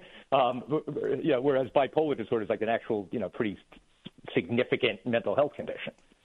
Yeah, thing, you're right. It, it's almost celebrated, and I I don't know where that comes from, but maybe because we have a, a you know a, a victimhood mentality yeah. Uh, for for a lot of people. And listen, if your kid has some kind of disability, it's a lot easier for them. They they get unlimited yeah, times to take tests. A lot of times they get extra, you know, accommodations for this and that and everything else. So your kid has it easier than the poor kid who's just dealing with life like they should be, who has can't take the test, take can't take four hours to take a test. They only get thirty minutes to to take a test. Mm-hmm. So yeah. those types of things, I think we we encourage it. Now, listen, are there some kids who absolutely have you know uh, some kind of diagnosable uh, disability? Sure. But then I love mm-hmm. when they tell me I can't call it a disability. I'm like, well, if you need special accommodations because you're disabled, it's a disability, right? Yeah, or an impairment, you know, under Section 504, they call it. But real quick, you know, I just want to go over a couple things, uh, some other data that I collected that I that's actually in the next book that I just wrote. Oh yeah, please do. About yeah, so from here's some statistics people don't know about. So between February and March of 2021, right in the middle of these lockdowns, um, suicide attempts among girls between 12 and 17 went up 51% when compared Oh. to 2019 numbers. All right. Um, children between the ages of 5 and 11 in that, t- that same time frame, um, emergency department visits for mental health emergencies rose 24%, and it rose 31% for kids between the ages of 12 and 17. That that's just so sad. So p- for parents listening to this, obviously your your book comes out in February. The, the book is Raising Healthy Teenagers. So I'm sure there are a lot of answers in there. But I guess my question is why? Why did the lockdown do that to them? Because I look at some of the younger kids, you know, nieces, nephews, neighbors, kids, and everything like that. They could be sitting next to each other and they text each other. They don't talk. So if any generation was equipped for no social interaction, it should have been this generation. What went wrong? Yeah. So, so here's what happened. You know, yes, all these things were, were, were happening before, you know, the COVID lockdowns. But during the lockdowns, now imagine you're a kid, right? And you're in a routine. You get up, you go to school, you go to practice, you know, you hang out with your friends. Yeah, you're on your screens and so forth. And now all of a sudden, your entire life is in your bedroom. You sleep in your bedroom. You go to school in your bedroom. You can't have any human contact with friends. If you do, you have to have a mask on and you're socially distanced. That's not how we're wired as human beings. We're through evolution, we are social, emotional beings. That's our natural habitat. And if any mammal is taken out of their natural habitat, things go awry. And that's how I look at it. That's why we've had such a triggered, you know, level of anxiety, depression, and all the other data that I just pointed out to you.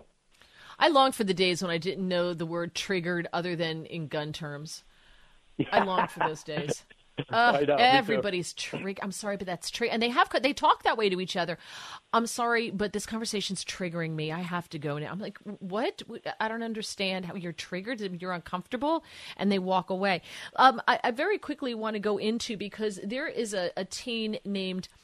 Chloe Cole, and she's getting a lot of publicity right now. She's in the news. She has a message.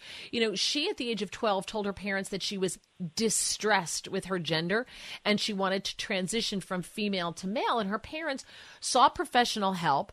And she said once she got into the medical system, she was just like fast tracked through. She's on puberty blockers and testosterone at 13 years old.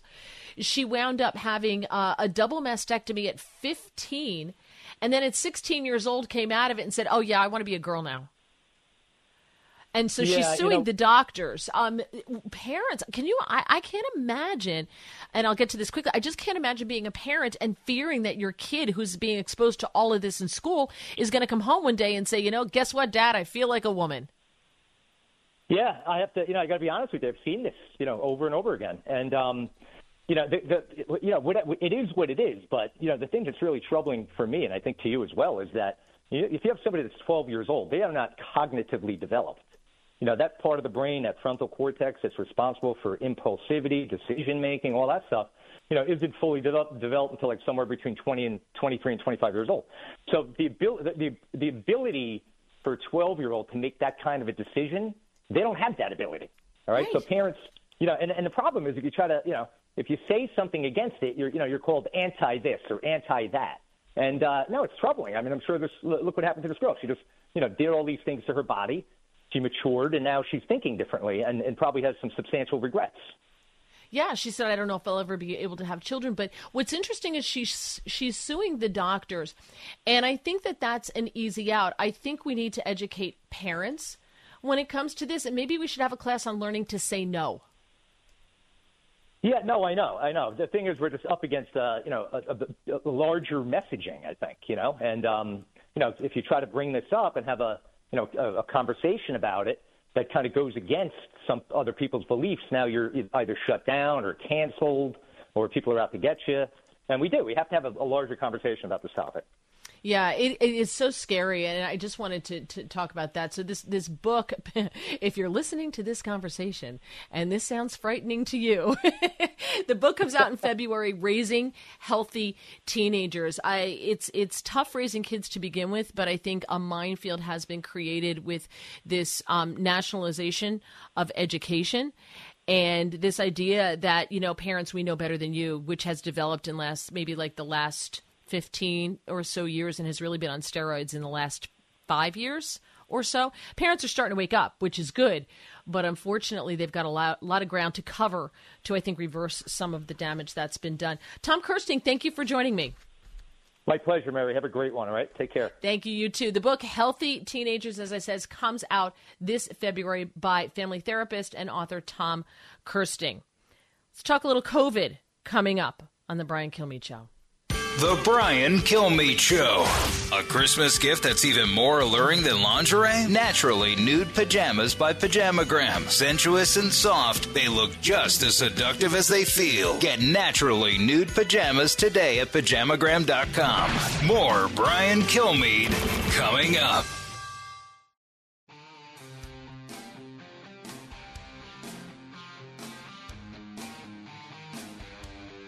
If you're interested in it, Brian's talking about it. You're with Brian Kilmeade. I'm Mary Walter sitting in for Brian Kilmeade. 866-408-7669 is my number. I just want to talk about COVID a little bit here, and then um, I can go back to calls about uh, Twitter and everything that was released and the discussions that are happening and and, and all of that. Just just quickly, uh, House Minority Leader Kevin McCarthy uh, did say that um, he wants, when it comes to COVID, he wants the military's vaccine mandate to be lifted. And he said, if it's not lifted, then the National Defense Authorization Act is not going to move forward. He said, We're working through the NDAA. We will secure lifting that vaccine mandate on our military through that NDAA, through the National Defense Authorization Act.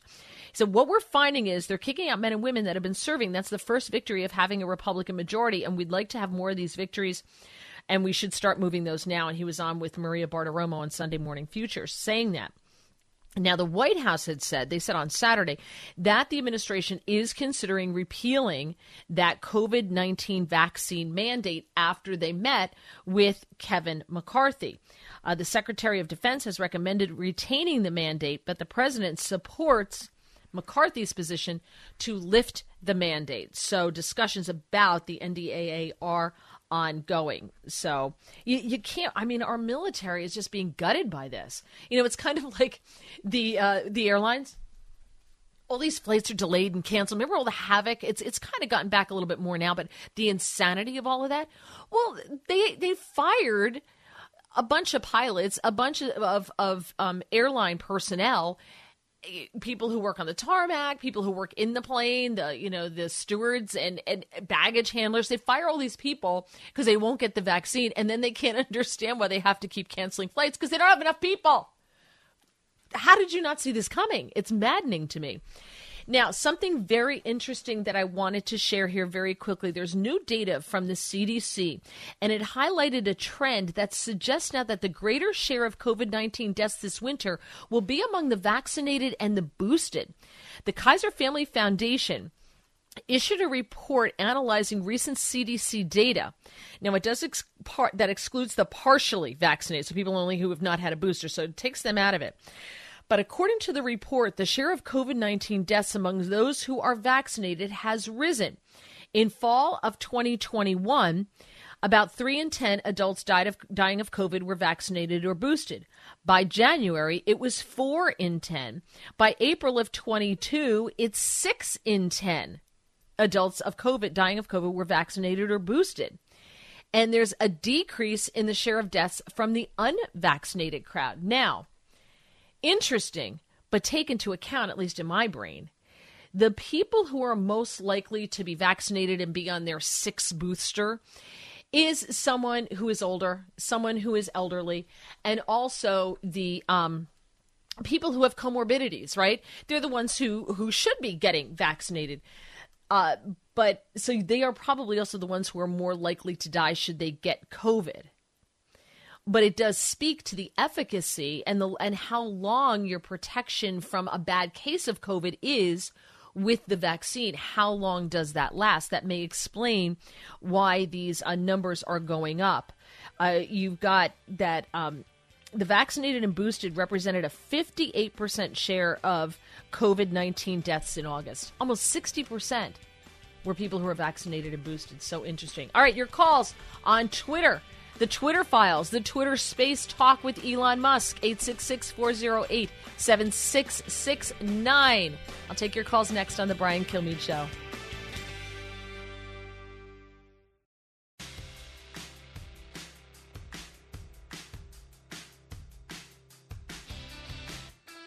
Radio that makes you think. This is The Brian Kilmeade Show.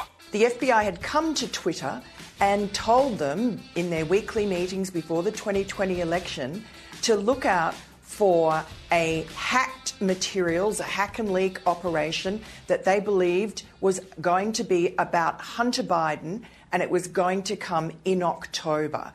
So, of wow. course, when Twitter saw our story in October about Hunter Biden, they censored it immediately using what did they use? Their new hacked materials policy that they had been uh, coerced or encouraged, uh, lobbied to modify by the FBI during those weekly meetings. That was Miranda Devine on the Next Revolution with Steve Hilton uh, discussing, as you heard, the FBI, a government agency, meeting with Twitter about censoring material that they knew was coming. And they falsely portrayed it as hacked material, that it was Russian disinformation when the FBI knew that that was not true. And we know that if Twitter posts something, even if it's hacked, they didn't hack it, they can post it because all of those things that were posted on the New York Times, Washington Post, and everything else during the Trump administration, there was a leak every single week. So the FBI being involved in that. Uh, the name James Baker keeps coming up. What's interesting, I wanted to, I wanted to add this uh, also out there. Um, the Arizona Secretary of State, Katie Hobbs, also, there are emails from the official AS, AZSOS, Arizona Secretary of State.gov account to Twitter. As, and Katie Hobbs, Secretary of State in Twitter, who's running for governor uh, at the same time, is um, in regular communication with Twitter asking them to censor tweets. And today is the day that they are actually certifying the election in Arizona. And Kari Lake can't sue until after the certification because of state law, the way it works there, until the election's been certified, then she can sue. But this has got to add smoke to the fire for her. Katie Hobbs read the Secretary of State of Arizona in regular communication with Twitter telling them who to censor. That is a violation. The government cannot censor free speech. And if they go to somebody else and tell them to a private entity to tell them to censor it, it's still a violation of your First Amendment rights. So this is a big deal, and not a lot of people are talking about that aspect of all of this. That's in there too. Musk saying more smoking guns coming.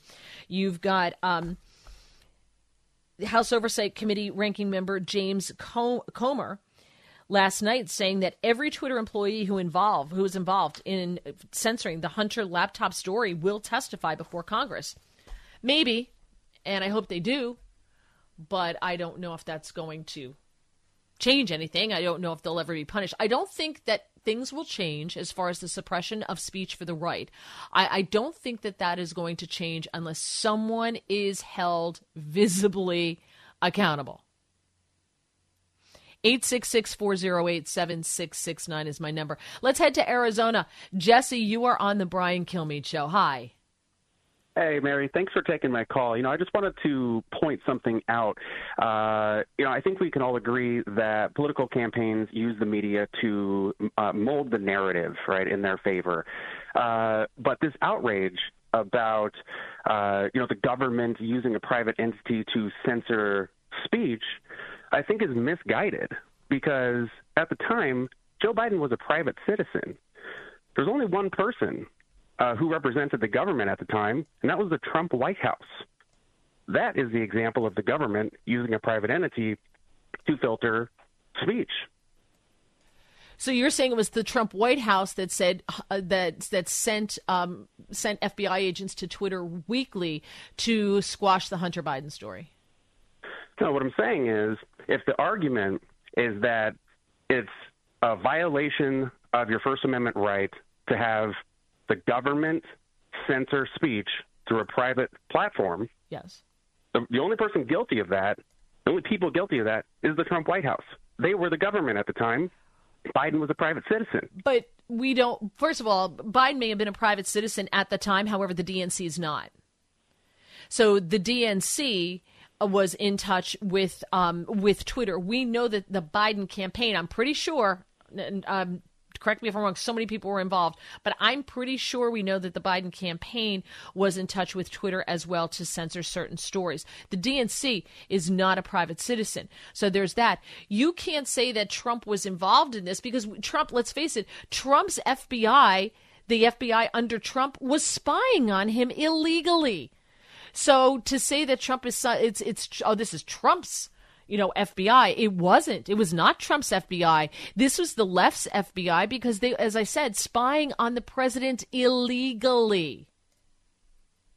So that whole it's Trump's FBI argument really falls apart because they had nothing to do with him. They were they were sabotaging him Let's go to uh, Bill on Long Island on WRCN. Bill, you're on the Brian Kilmeade Show. Hi. Hi, Mary. Thanks for taking my call.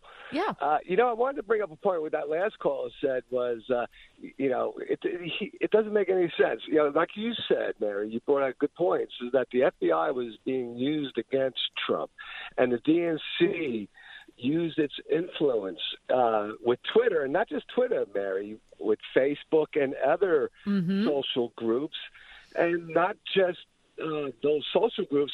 They also had ties to newspapers, New York Times, and other, you know, far left, uh, mm-hmm. you know, newspaper groups. So you know, it's pretty pretty funny. The, Mary, the main reason why I called was.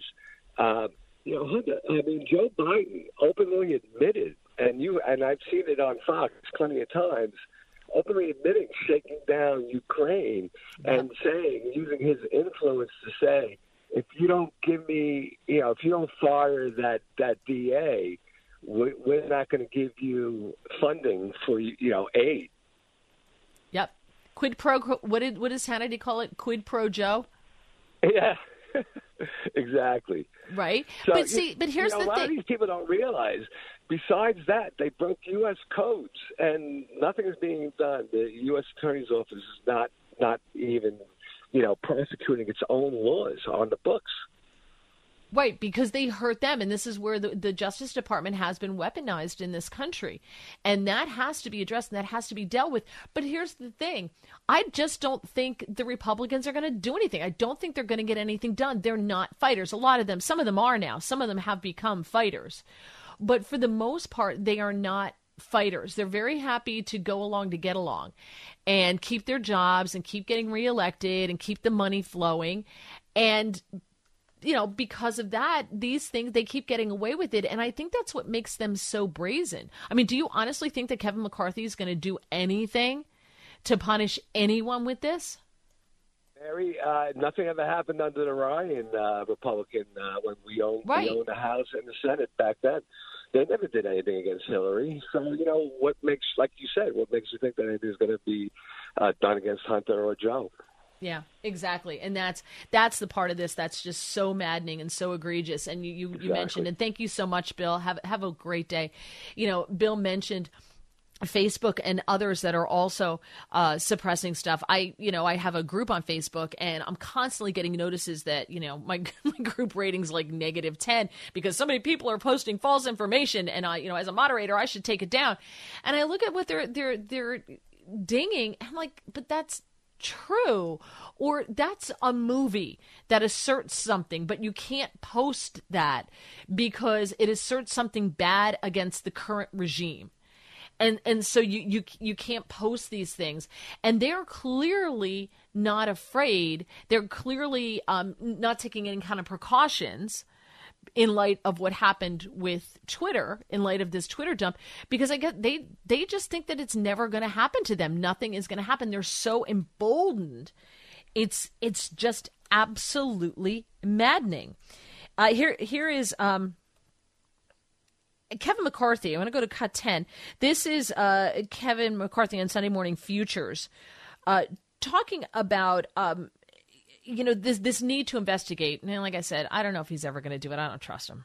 What Elon Musk has been able to do, now we know why the White House wanted to fight so strongly against him owning Twitter. All he's done is put out the truth. Now we need to start looking at Facebook, at Google. These now have become arms of the Democratic Party, arms of the Biden administration, but they also used the intel community as well to lie to the American public. Should those people keep their clearances? Should those people still be allowed to have information? If they're going to be political individuals, then no, they should not. And this is just the, the tip of the iceberg of what we need to investigate. And and I agree with him, but the problem is is there's a lot of people sh- who shouldn't have their security clearances but do. Now, Kevin McCarthy has talked about, you know, stripping Eric Swalwell of his security clearance and Ilhan Omar and I forget who the other one was, but Schiff should be stripped of his security clearance. Adam Schiff got out there and said, "I'm on the committee. I get the the intel committee. I've I've seen the, un, what did he call it? Irrefutable proof or something of, of collusion with Donald Trump and Putin. And it's going to come out. There was no collusion. There was no proof. But Adam Schiff got out there day after day after day and lied. Now, I understand that if you're a politician, lying is what you do. But I think when you take the lies to a point where you're lying about the president being um, involved with a foreign government and colluding, and you use that word with a foreign government, and you you have no proof of that i just think that that's a different level and the democrats would do it so we should do it I, i'm a big fan of giving the democrats the same type of government they give us right I, I, i'm a big fan of just saying okay Democrats, uh, you know, do this. They strip committees and everything else. We should do the same thing. And I know people don't like that tit for tat, but maybe that's what you have to do. Somebody's got to be punished somewhere along the line. All right, more of your calls coming up 866 408 7669. I'm Mary Walter, and you're listening to The Brian Kilmeade Show. Giving you everything you need to know. You're with Brian Kilmeade.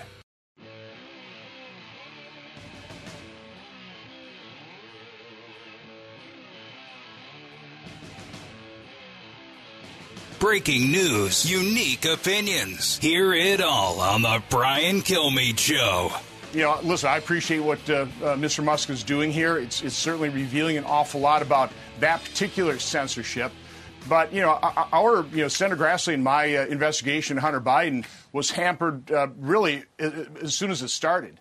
But certainly all through 2020, When we had Democrats uh, cooperating and, and, smearing us and creating false intelligence products, leaking those to the media. This, you know, there, there are, you know, I, have lived this. I've been, you know, on the receiving end of the corruption of the smears. So there is a much, much larger story here than just what's being revealed right now with the Elon Musk's uh, uh, revelations. That was Senator Ron Johnson uh, with Maria Bartiromo. Um, he's right. There's a lot more here than just Hunter Biden. Hunter Biden is just he, I mean, he's a troubled kid. troubled kid. He's not a kid. He's a, he's he's a troubled man, and um, you know, his laptop though was what really provides a glimpse into his dad and his dad's dealings with foreign countries and whether he is compromised, especially the Chinese, the Russians, and the Ukrainians, that Hunter Biden was getting paid millions and millions and millions of dollars for jobs that he wasn't qualified to do. And 10% was going to the big guy. Tony Bobulinski said, That is Joe Biden. I was Hunter Biden's partner. That's Joe Biden. But the FBI doesn't want to know about that. Ben in Indiana, you're on the Brian Kilmeade Show. Hi. Hey, thanks for having me on, Mary. So, um, sure. Hey, I'm, I'm calling to address that um that comrade that called you two calls ago. He's blaming Trump for the FBI. blaming Trump for the yeah, he's blaming Trump for the FBI spying on his campaign. That was comical I wish you would have had him on longer, so then we could we could then hear him blame Trump for gas prices, for the inflation, for the economy. What was this guy talking about?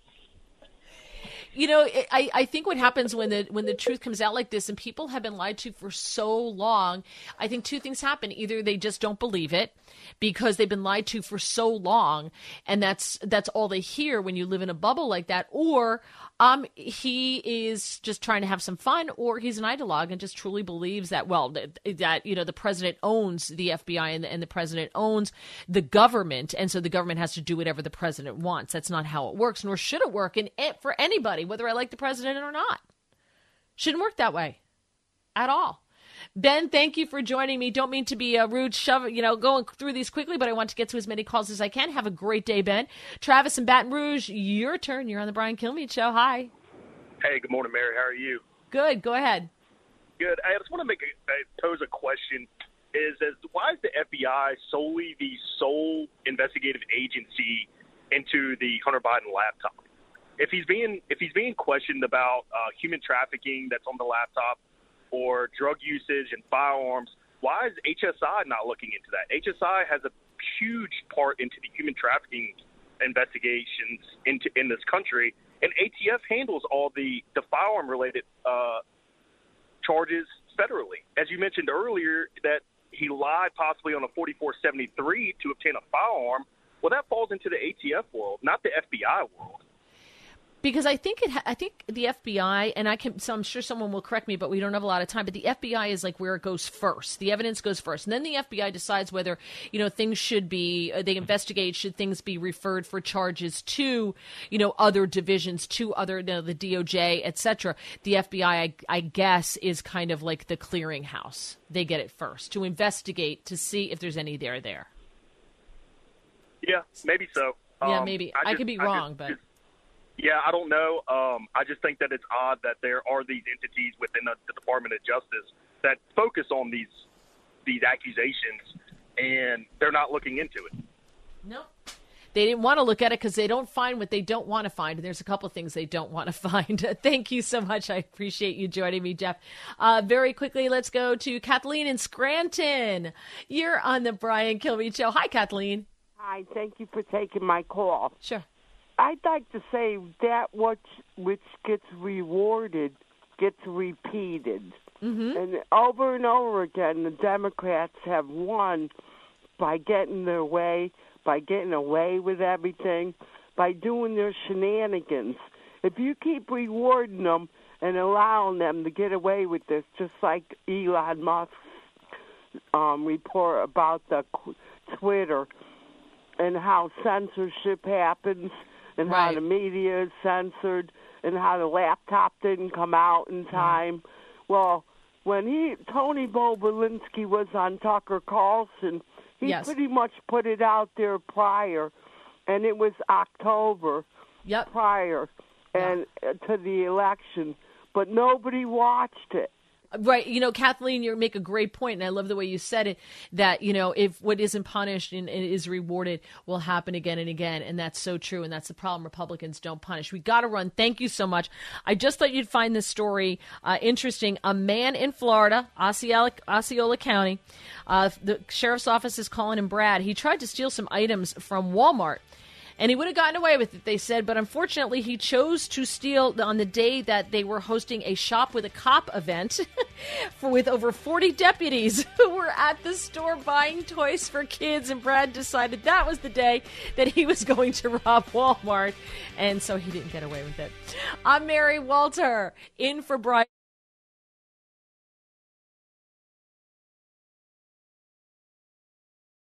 From the Fox News Podcasts Network. I'm Janice Dean, Fox News senior meteorologist. Be sure to subscribe to the Janice Dean podcast at foxnewspodcast.com or wherever you listen to your podcasts. And don't forget to spread the sunshine.